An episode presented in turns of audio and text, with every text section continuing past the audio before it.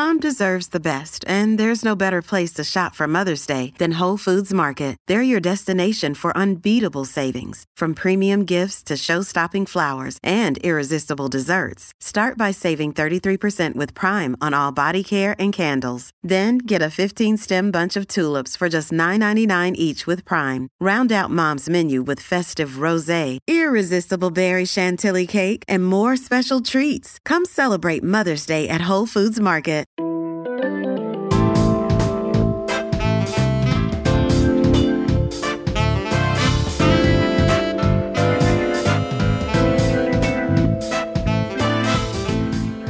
Welcome to the Gloria Purvis podcast, where we talk about the issues in the Catholic Church and in society that matter to you and to me. And I'm glad you're here to have that conversation with me. My guest today is Kristen Day. She is the executive director of Democrats for Life of America. She's the author of Democrats for Life, Pro Life Politics, and the Silenced Majority. She recently co authored a paper entitled Make Birth Free with Catherine Glenn Foster, CEO and President of Americans United for Life. The first time I encountered anyone publicly discussing the idea of making birth free was an article in The Atlantic written by Elizabeth Bruenig back in July of 2022, roughly a month after the Dobbs decision that overturned Roe v. Wade. So I wanted to have this conversation with Kristen to really get into the details of what it would look like to make birth free. What's the average cost of a pregnancy in the United States? What's the cost of aid that we've given to Ukraine? What's the cost in relation to our overall federal budget? Because I am sure that a lot of people are going to object to making birth free because they'll talk about the cost of it. And the bottom line is well, what do we want to invest in? This is a values based policy. If we care about the American family, if we care about not having a negative birth rate, if we care about really strengthening and growing our country, I don't know what better investment we could make in the cost of pregnancy, childbirth, and rearing children. Seems like to me that the dividends we reap are much richer dividends in terms of what it means for the health and future of our country. So Kristen and I go through making birth free and also some of the challenges that people have with accepting the idea of making birth free. Some people will argue that, you know, instead of making birth free, we need to make sure people actually do get the entitlements that they are entitled to. That people also then have a better idea up front of how much birth is going to cost by having transparency around billing around pregnancy and delivery. Chris and I discuss all those things. And we also discuss who the target of making birth free is. Who do they want to buy into this? How do we do this? Is this realistic? And what does this mean for the future of America?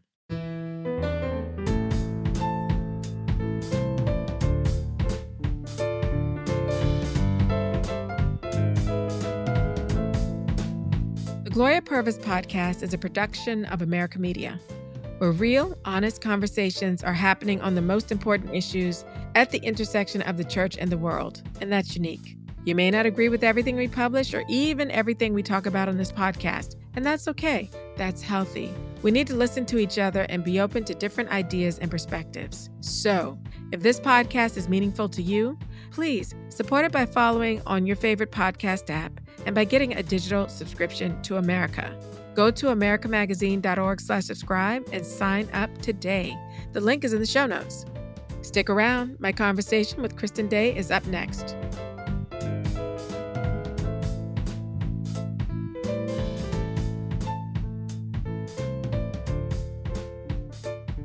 Kristen, welcome back to the Gloria Purvis podcast. Oh, thank you so much, Gloria. It's always a pleasure to speak with you. I'm super excited to talk with you about birth and the costs of birth, especially in our post Dobbs society. It seems like since the Supreme Court ruled that abortion is not a constitutionally protected right, there have been so many discussions about what is going to happen to women, pregnant women, mothering women, all of these kinds of things. And I think these are correct conversations. And I was intrigued um, by the articles I had been reading about making birth free. And you authored such a document, Making Birth Free. But I think before we dive directly into all of that, maybe we can talk about if we're going to make birth free, maybe people need to understand what the costs of birth are in the United States. So, what does it cost the average woman to give birth in the United States? So, the average privately insurance person pays about 2800 to give birth out of pocket if you have insurance. And one in 6 new parents pay over 5000. But those women without insurance pay thousands more, up to 20,000. It can be very expensive for women depending on what type of insurance you have or if you have if you don't have it. And so these these out of pocket expenses come as a surprise to a lot of women and families who are worried about their newborn and feeding their newborn and taking care of their new baby and then they get these huge hospital bills on top of it. Look, I have some friends, their daughters now about to go off to Harvard, but when they were in labor, they had some difficulties and, and whatnot. They were in Texas. They were young at the time, very well to do. And they were told, hey, you owe us 30 grand. They had the means to just write a check that same day before they left the hospital. But I don't think the average American couple or even single woman would be able to just write a check for $30,000. And I'd been reading that the average cost of childbirth in the United States is about $19,000. And I'm assuming that's if you don't factor in the insurance. But I'm like, gosh, this is just so, so expensive. And I imagine with all that, the expense of it has got to be a stressor for families. Oh, sure, because it's stressful enough when you're bringing home a new baby. I remember when I first became pregnant with my son, I was so nervous about, you know, being able to take care of him. And on top of it, you know, you come home and you start getting these bills. Yeah.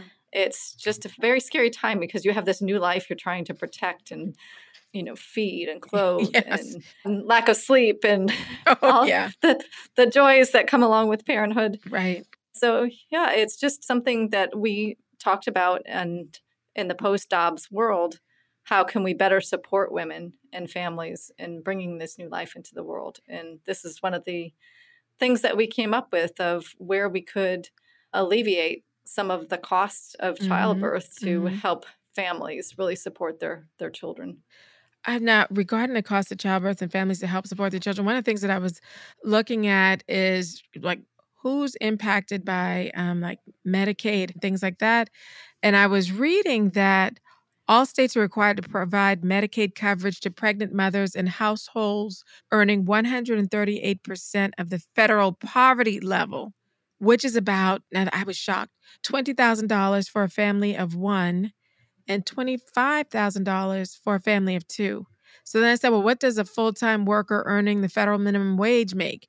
And surprisingly, they make roughly $15,000 a year. Mm. So if you had like a mother and a father, husband and wife, both working full time at a federal minimum wage, that's 30 grand per year, which puts them outside of getting their pregnancy covered by Medicaid because they'd be a family of two and they'd make over $25,000. Right. And I was I was stunned and I was like, well, how, that seems to disincentivize being married and pregnant. you know what I mean? Yeah. Um, and I thought, gosh, if we made birth free and didn't make it just tied to income, it doesn't disincentivize being married and, you know, rearing children. That was one of the discussions that we were talking about. And, you know, Senator Vance showed some interest in this proposal and one of the things the direction he was going is more medicaid expansion versus and we were thinking also the other option would be through medicare. So it's this how do you cover the most women without having these limits that will exclude people? And we think the medicare program would be better medicare pregnancy program that would cover everybody rather than medicaid. So again i was going to say explain the difference yeah, so Medicaid, if we expanded it through Medicaid and tried to make birth free through Medicaid, not all states would participate or be forced to participate. It would be a Medicaid expansion type thing where some states would and some states wouldn't. Mm. If we did a Medicare pregnancy program, the federal government would provide 100% reimbursement and cover everybody and not just state by state. So we think it would be a better type of program to cover birth for all women and not just some. So is the Medicare program regardless of your income? Yes. So it would be a special program similar to one that was done for end stage renal disease, right, where right. it's covered for everyone under that program, under the Medicare program. So it would be based on a program like that. So all women would receive free birth under that versus Medicaid, which would be up to the states if we went that direction. So it's a discussion we're having on the best possible way to make sure that all women benefit and not just some. So the, the other thing that I was thinking about with you're mentioning that okay we already have done something like this so we already have the administrative capacity and the experience if you will in the federal government being able to roll out a program for all people that fit in a particular category right as with this end stage renal disease as you've mentioned some of the I guess, critiques of the Making Birth Free that I've read. Some people, particularly Leah Libresco and Patrick Brown, they think you should make it easier to have a child, but not require making birth free.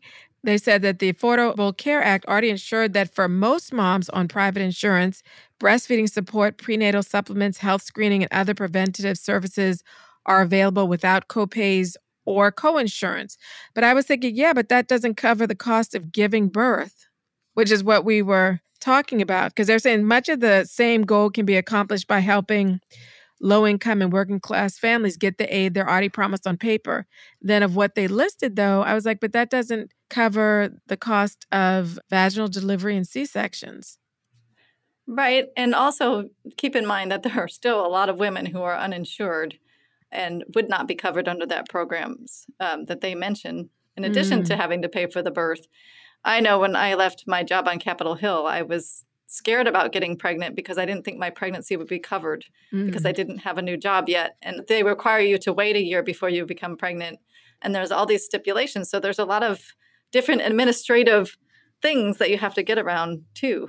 Well, that was one of the things that they argue that maybe they needed to concentrate our efforts on making the cost of births transparent and predictable like people to know how much it's going to cost ahead of time. That would be maybe a better alternative.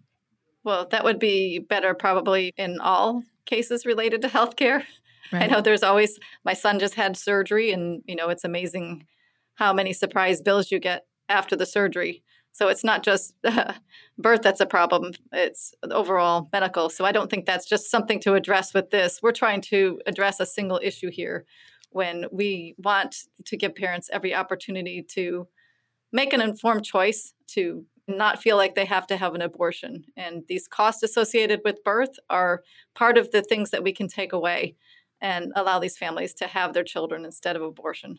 Well, one of the things that as I was thinking about the we can make birth more affordable and not necessarily free sort of argument is when I was looking at, you know, we need to make sure people get the entitlements they're supposed to have and also maybe clearer idea of what a bill is supposed to be ahead of time that that is better than making birth free and I had to say no. I didn't agree with that because I thought so what if I have a clearer picture of a huge bill or even a clearer picture of my entitlements when the out of pocket cost is still high to me? That doesn't help me. You know, mm-hmm. it does not help as much as saying to me, you know what? All your costs with giving birth, we're going to cover it. You won't be paying any of that out of pocket. And to make that available to all women instead of just poor women, I think also, at least in my mind, teaches the culture something. Mm-hmm. Well, let me back up and say this. I do think there's one carve out I would want in terms of women who wouldn't be covered by this. I think anyone who is in a surrogate relationship, because those are already so expensive. But also, I do find that surrogacy has been very exploitive of women and children, sort of that rent a womb model. I wouldn't want to do anything that encourages that. But otherwise, I think every woman who is pregnant their birth should be paid for. If we can make it free, let's do that. No, I agree with you on the surrogacy thing. I do have some issues with that about the exploitation of the mothers who are carrying the babies. And I think I mentioned earlier there was a case where a woman didn't want to abort the baby. The parents found out that the child had was less than perfect. Yeah. And so the people who are paying for the womb wanted her to abort and she didn't want to. Well, and so much is in the contracts that, and it's highly unregulated and it's exploitive of women. Oh gosh, so much I could go into there about why I'm not for what I call the rent a womb industry. I think it's just terrible for women and children. And I, I don't think it teaches society the right things about pregnancy and motherhood and child rearing and the dignity of the child. So that's just one thing that I, because I was thinking about this, like, would this really be for everybody? Would there ever be a circumstance I'd say, oh, let them pay for themselves? Those would be the kinds of circumstances. Now, I guess some people are saying, but why weren't we doing this ahead of time before Dobbs? Why weren't we pushing for these things before Dobbs? I mean, we were Democrats for life. We always were saying that we know we need to prepare for a post Roe world and we need to have all these things in place so women will have the support to carry their pregnancies to term. And I'm pretty pleased with what states around the country are doing right now with increasing funding for pregnancy. Some states are increasing funding for pregnancy support. You know, there's a good report out of Texas and increasing their funds and the number of women that they were able to support. But then again, we have other states now pulling pregnancy support funding. Yeah. Which is disappointing. But I think this proposal is very much it should be mainstream and we should be able to get bipartisan support and really providing what women want and need to be able to have families. Well, I was speaking with a girlfriend of mine about the cost of when, you know, she gave birth and she said, you know, she was blessed that her husband's company covered the cost of birth on par with how they pay for abortion and contraceptives. Because she said at her previous jobs, what was covered was contraception and abortion, and very little of the costs that you undertake with pregnancy and delivery were covered. So I had forgotten that there could be a lopsidedness even in private insurance. So it's the companies for sure prefer abortion over supporting a woman having a child because it's better for the bottom line. Mm. So this is a battle that we do face. And I think this would also alleviate the companies, take something away from what the companies are required to support or what we want them to support because it wouldn't be an issue because uh, birth would be covered for all women. So they wouldn't be able to pressure women into choosing this cheaper alternative. They'll pay for the abortion, but not the birth.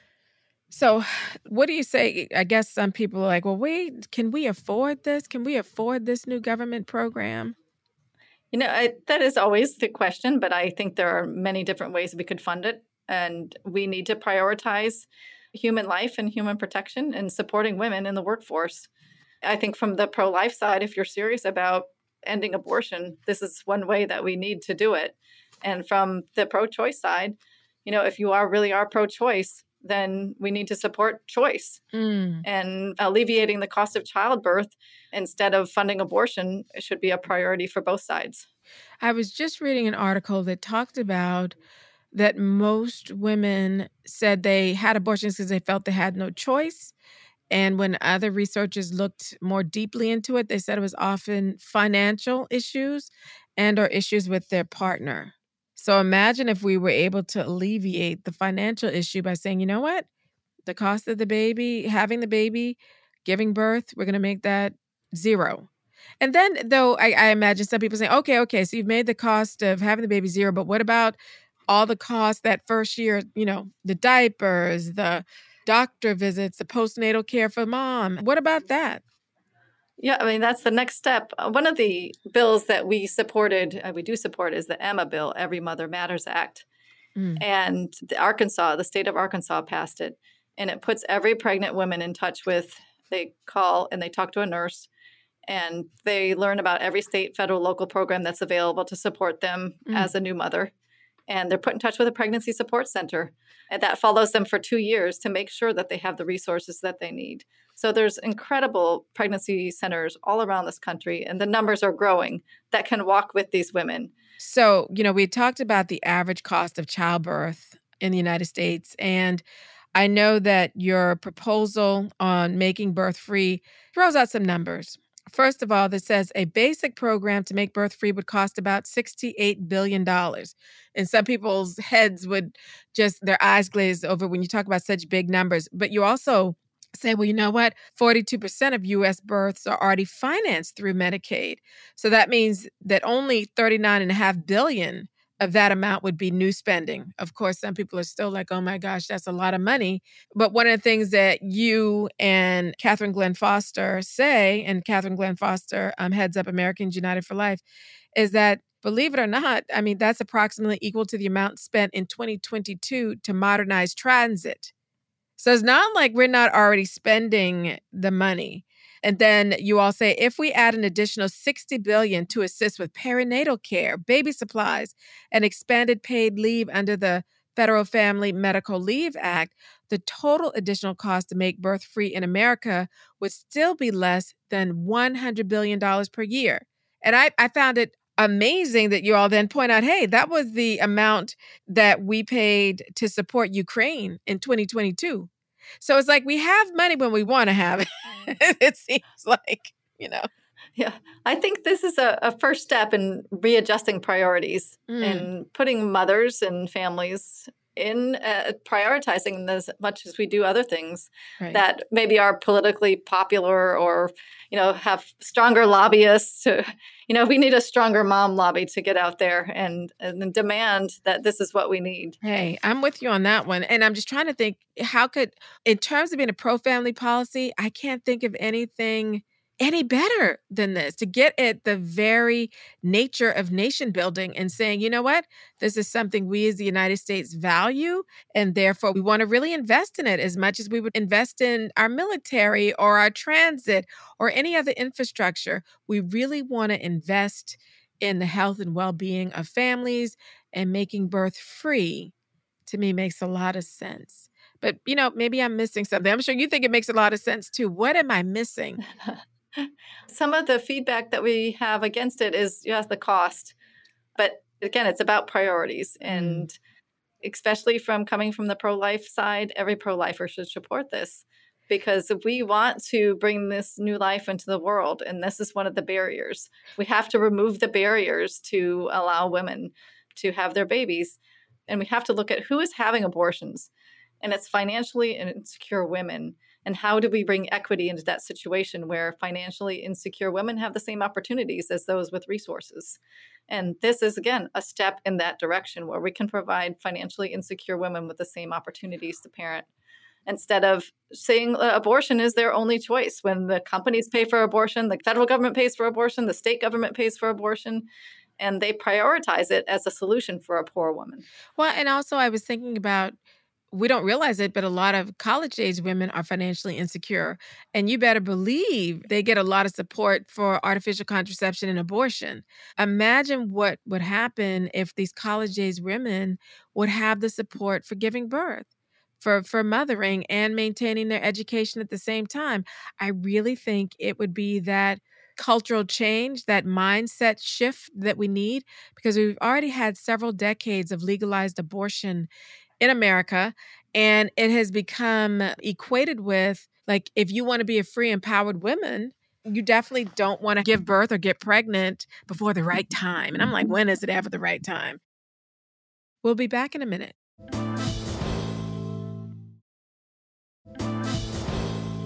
Well, one other thing let me ask you about that I've seen some people complain about is the administrative aspects of giving birth and maybe even an administrative aspect of the Making Birth Free proposal, that it's administratively well what do you think? Because i'm sure you know people have had questions about you know well how are we going to do this administratively? What does that look like?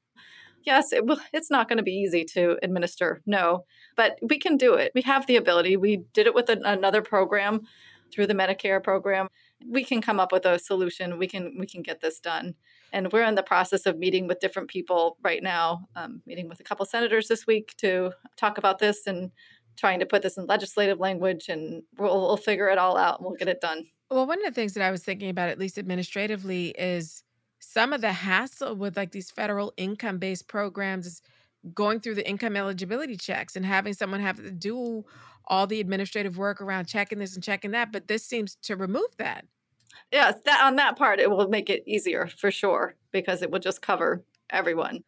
I would imagine Democrats would be okay with it, except unless they're totally blinded by the whole abortion you know, we must do everything with abortion and we can't do both and or something. But I also was thinking Republicans might not be in favor of making birth free because they think of the price tag. Although I would think if you have these family values, I don't understand it, but I'm sure there has to be some Republicans that won't agree with it, just like there'll be some Democrats that don't agree with it. What are your points that you make to them? Well, I think we're looking toward the middle. You know, mm. I think if we get enough in the middle, we need 60 senators in the middle to get it through the Senate. So if we lose the far right and the far left, I'm okay with that. Mm. And that's where most of America is on the issue of abortion. And in a post Roe world, we have to look what we can do to move forward and really provide opportunities for women and their families. And the strategy of going extreme one way or the other is not working real well. Mm. There was a bill in Louisiana that wanted to criminalize abortion. So, I mean, that's not the direction that we want to go. And then no. also, you know, legalizing abortion up till birth. No. And even beyond, like California was trying to do. Yeah. Uh, you know, that's not the answer either. A majority of Americans want reasonable regulation, they want reasonable limitations, and they want women to have the opportunity to have their babies regardless of income. So, you know, Kristen, I guess as I'm thinking about this, I'm hoping we actually have a, a cultural revolution where how we eat, play, the kind of entertainment we have, work, rest, all of that is with the mind of women and children, pregnancy and mothering. And those things aren't aberrations, but are central to how we order our world. Because I right now I think we can't even imagine it. I don't think we even necessarily, well, what does that look like? What does going to church look like when you have all those pregnant women and those babies and children and teenagers, when you actually have booming families? my goodness. I mean, I get overjoyed thinking about it, but I'm like, I think it's so far removed from the average American mind because we don't typically see it on television or in real life, or when we do, is treated as an aberration, as an anomaly, or even as humor. Like, oh my gosh, I got all those kids. Ha ha ha ha ha. You know? So, what are your hopes for this? You know, you make me think of the movie Nine to Five with Dolly oh, Parton. Yeah. I think we need to have a remake of something like that because it was ahead of their time as far as changing the workforce for women. I mean, they got rid of the man and hit uh-huh. him in a uh-huh. corner. yeah, they I forgot about that. Yeah, but they started job sharing and had a childcare, and like they changed the workforce for the better, and it was more productive, and women were happier, and it was just a better place. But I think the other thing though is we do need to appreciate stay-at-home moms. When my kids were young, I worked part time. So I had one foot in the at home, being an at home mother, and one foot in the workforce. Yeah. And so I was kind of conflicted. I could see where both both have their own struggles. Yeah. And so I think we need to do a better job of, you know, supporting women in the workforce and women at home and those who have the hybrid and really appreciate all of us because, you know, there's challenges everywhere and we just need to do a better job of supporting it. I'm a coworker for Life with the Sisters of Life based in New York. And I was stunned of these welfare to work policies that these women who had just given birth, that their children were shuttled off to childcare as infants really early in their lives. And the mothers had to go out and pound the pavement and you had to show that you were working to get a job. And I just thought, how is that pro family? And if we were to have a completely different model on that, that your pregnancy is paid for, that you would have time post delivery for your body to heal and to do the bonding with the child. And there's no demand that you, you know, separate from your child. It, you know, because I guess there was a big scare that these women were abusing the system you know, by mm-hmm. being poor and having children. I mean, and also I would hope it would make us not have this animosity toward people who aren't middle class and up having children that's the other thing too. We have sort of this animus toward poverty and child rearing as if somehow you're irresponsible that you got pregnant and don't make, you know, a lot of money. You know, and and, and in these days, even when you look at what they have is the um the thresholds for Medicaid or whatever we was talking earlier, like twenty thousand for a single person, twenty five for a family of two. I thought making $27,000, you know, put you outside the threshold, but that's not that much more, you know, when you consider the cost of housing, actually trying to get to work, trying to feed yourself, all of these things. I'm like, don't we have it within us to try to build up American families, especially those in the beginning stages when you're not quite stable in your career, I'm like, let's just help. Why not? Mm-hmm. You know, I think there's a yeah, there's a lot we can do in that area. You know, when Josh Svaty was the head of the Department of Agriculture in Kansas, he allowed mothers to bring their babies to work Mm. when they came back after their leave. And he said, you know, they were very productive and people loved having the little babies around and like coworkers would hold the baby if the baby was crying. And it was just this environment where it was just a very caring, supportive environment. Mm. And I know not all employers can do that, but Right. having childcare right in the facilities and so you can go nurse your child during your break and i think we well, there's a lot of creative innovative things that we can come up with to support parents As I think about this, the, the argument that it costs too much, it costs too much, it costs too much, I'm like, well, then what do we invest in? What is the real fear here that people are actually going to have lots of children and turn around the march of the United States toward a negative birth rate? Is it that they think the wrong people are going to start having children? What is it? When they say the cost is too much, cost for who? And what kind of return on investment? You know what I mean? yeah we need these kids to pay for our retirement and our social security and to keep it solvent i think when people talk about the cost we just need to realign priorities i think that's what we go back with is yeah exactly what you said so where do you want to spend the money do you want to give more money to ukraine do you want to give more money to green energy companies so they can build mm-hmm. more things tax breaks for wealthy people to buy cars that are electric cars so let's take that tax credit away from the white male who's making $100,000 a year and give it to the low income mom to have her baby. gosh, this is I well, what can we do to help sell this? What can we do to help promote making birth free? Well, I think you we have two different groups that we're trying to convince that this is a good idea. You know, we have the pro-life people and we have the pro-choice people. And I think the argument is very much the same. Do you want women to have an opportunity to have a baby? Do you want to on this side do you want to save that life? Right. And on this side do you want that woman to have a choice? Okay. and you know we have to sell it to these both sides and get these people in the middle get america to join in and contacting their senators and contacting their congressmen and saying that we need to make birth free and make a priority of you know providing financially insecure women with the same opportunities as those with resources Amen. Thank you so much, Kristen Day, for joining me on the Gloria Purvis podcast to explore making birth free. thank you so much gloria it's a pleasure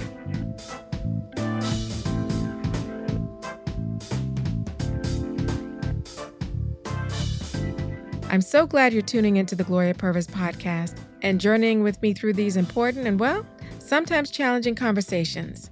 Please share this episode with a friend or family member and be sure to subscribe to the Gloria Purvis podcast on your podcast app. Leave us a review if you can. I would love to hear from you. Oh, and by the way, you can follow me on Twitter at Gloria underscore Purvis and on Instagram at I am Gloria Purvis. The Gloria Purvis podcast is a production of America Media. It's produced by Maggie Van Dorn and is engineered by Frank Tucson. You can learn more about America Media at americamagazine.org. We'll see you next time.